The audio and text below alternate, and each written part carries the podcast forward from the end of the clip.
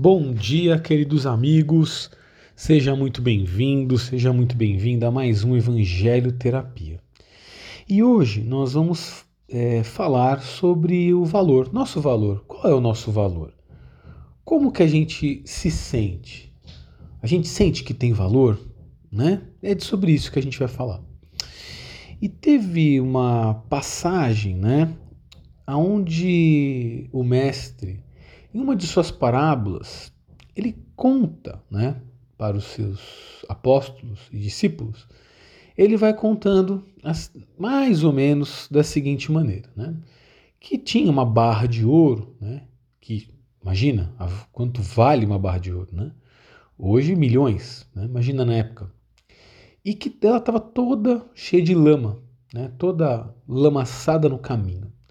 E aí passavam né, por esse caminho fariseus, doutores dos templos, romanos e por aí vai. Passavam as pessoas importantes, olhavam para aquilo e desprezavam e ignoravam, passavam longe, porque aquilo estava realmente feio, né? aspecto podre. Então todos evitavam. E aí o mestre pergunta: bem, aquela o ouro perde seu valor por estar né, sujo, lameado? E aí, né, os discípulos responderam prontamente: Não, mestre, claro que não. O valor é o mesmo.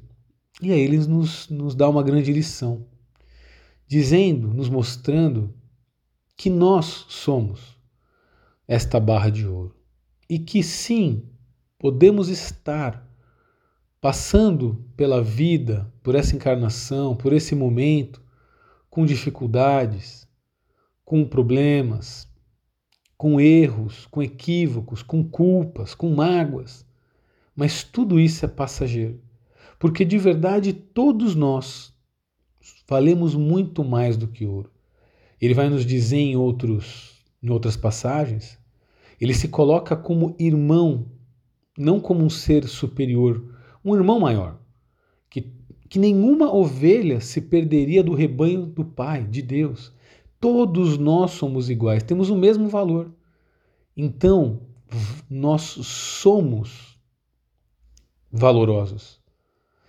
Então, muitas vezes, psicologicamente falando, nós vamos nos sentir o pior ser do mundo, vamos nos sentir um nada, um lixo, um bosta.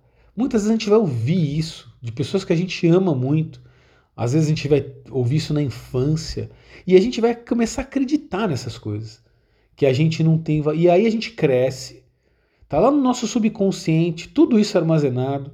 Ou porque na escola a gente não era o, era o último a ser escolhido no futebol, ou porque não conseguia tirar boas notas, ou porque não conseguia namorar, e tudo isso vai ficando registrado. E a gente vai entendendo e acreditando que a gente não tem valor.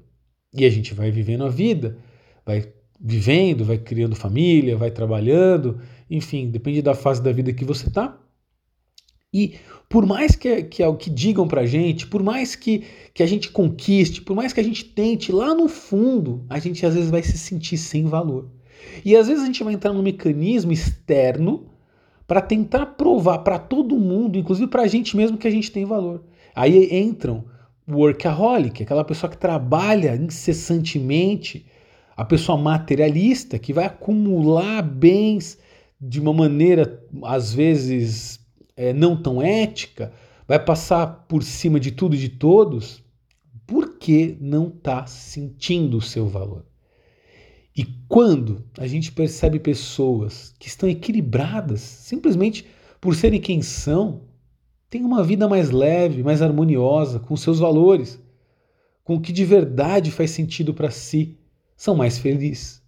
Então o Mestre vem nos ensinar que, independente do que a gente tenha feito, nós somos valorosos, de um valor incalculável, somos raridade. É importante a gente trazer essa reflexão para que a gente pare e perceba o que, que eu estou fazendo da minha vida quando faço? Será que eu estou querendo provar para alguém? Será que eu estou querendo provar para mim mesmo? Quando as pessoas não nos elogiam, não nos aplaudem, como é que eu me sinto? Porque muitas vezes a gente entra no movimento para mostrar para o outro também. Né? Aí a gente vai fazer um monte de curso, diploma e por aí vai, exaltando o orgulho, a vaidade, mas num movimento para se sentir valorizado. São mecanismos sutis que a gente utiliza, mas qual o problema de tudo isso? O problema é que a gente está, às vezes, vivendo uma vida para tentar se sentir valorizado, quando de verdade nós somos ouro, extremo valor. Então a gente está olhando para o lamaçal em volta. A gente percebe, olha, claro, gente, nós somos seres humanos, imperfeitos. É condição humana ser imperfeito. Nenhum ser humano é perfeito, mas somos perfectíveis. Qual que é a diferença? Estamos caminhando em busca de um dia nos tornarmos perfeitos na linha evolutiva. Mas nessa vida, nessa encarnação, imperfeição. E aí a gente tenta a todo momento não errar, a todo momento ser perfeito, agradar, a, a, que as pessoas não falem mal da gente, porque a gente não está entendendo, não está sentindo que a gente já é filho de Deus, irmão de Jesus. Somos únicos e ao mesmo tempo iguais. Somos uma raridade, como uma obra-prima de um grande artista. Por mais que as pinceladas sejam parecidas, por mais que o estilo da arte seja a mesma, são obras-primas únicas com valor incalculável. Então, você é essa obra-prima com valor incalculável. Mas Alex, e os erros que eu cometi, e a culpa que eu carrego, e as imperfeições que eu ainda tenho? Ok, isto é condição humana. Vamos lá, por etapas. Primeiro, tudo o que você fez, você fez com a intenção de acertar. Ninguém, nenhum ser humano age na maldade pura. Por mais maldosa que seja uma atitude, existe ali uma intenção positiva de nem que seja de se dar bem, mas existe uma intenção positiva. Então tudo o que você fez, você fez achando que era o melhor que você tinha para fazer. E quando você cresce espiritualmente, evolui emocionalmente, hum, você olha para trás e fala: podia ter sido diferente. E posso te dizer uma coisa? Não podia. Hoje você vai fazer diferente, porque você entendeu, né? A condição melhorou, a consciência humana mudou, tudo evoluiu e você também evoluiu. Então, aquele erro, entre aspas, foi a caminhada para chegar onde você chegou. Então não dá para a gente fazer diferente. A gente sempre faz o melhor. Aí daqui 10 anos, eu vou olhar para hoje e vou falar: Meu Deus, podia ter feito diferente. De novo. Não, porque a gente fez o melhor que a gente tinha para fazer. Segundo ponto. Né? Primeiro ponto é a culpa. Então tira essa culpa. Elimina essa culpa de você, joga fora. Você não precisa mais dela. Segundo ponto é aceitação. Aceita a sua condição humana. Condição humana de espírito em evolução, que está aprendendo numa escola. Imagina se uma criança na pré-escola, jardim da infância, nos primeiros anos escolares, se culpasse por não ter o conhecimento do colegial. Isso não faz sentido. Agora, a criança ela brinca, ela aproveita, ela se diverte e também aprende.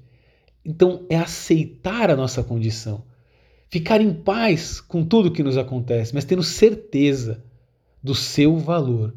Então não, você não é nada daquelas outras coisas feias que eu falei. Nada disso. E muitas vezes quando alguém falou isso, ela também estava se sentindo assim.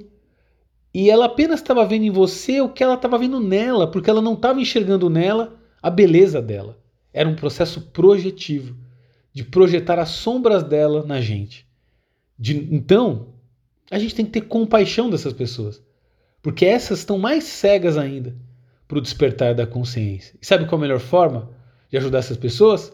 Despertando, evoluindo, crescendo, mostrando o nosso valor para a gente. E naturalmente, quando a gente limpa o ouro, ele reluz, ele brilha e desperta as pessoas para que façam o mesmo. Eu sou Alex Cruanes, estou muito feliz de estar aqui novamente. Então, até um próximo Evangelho Terapia. Fique bem e até mais.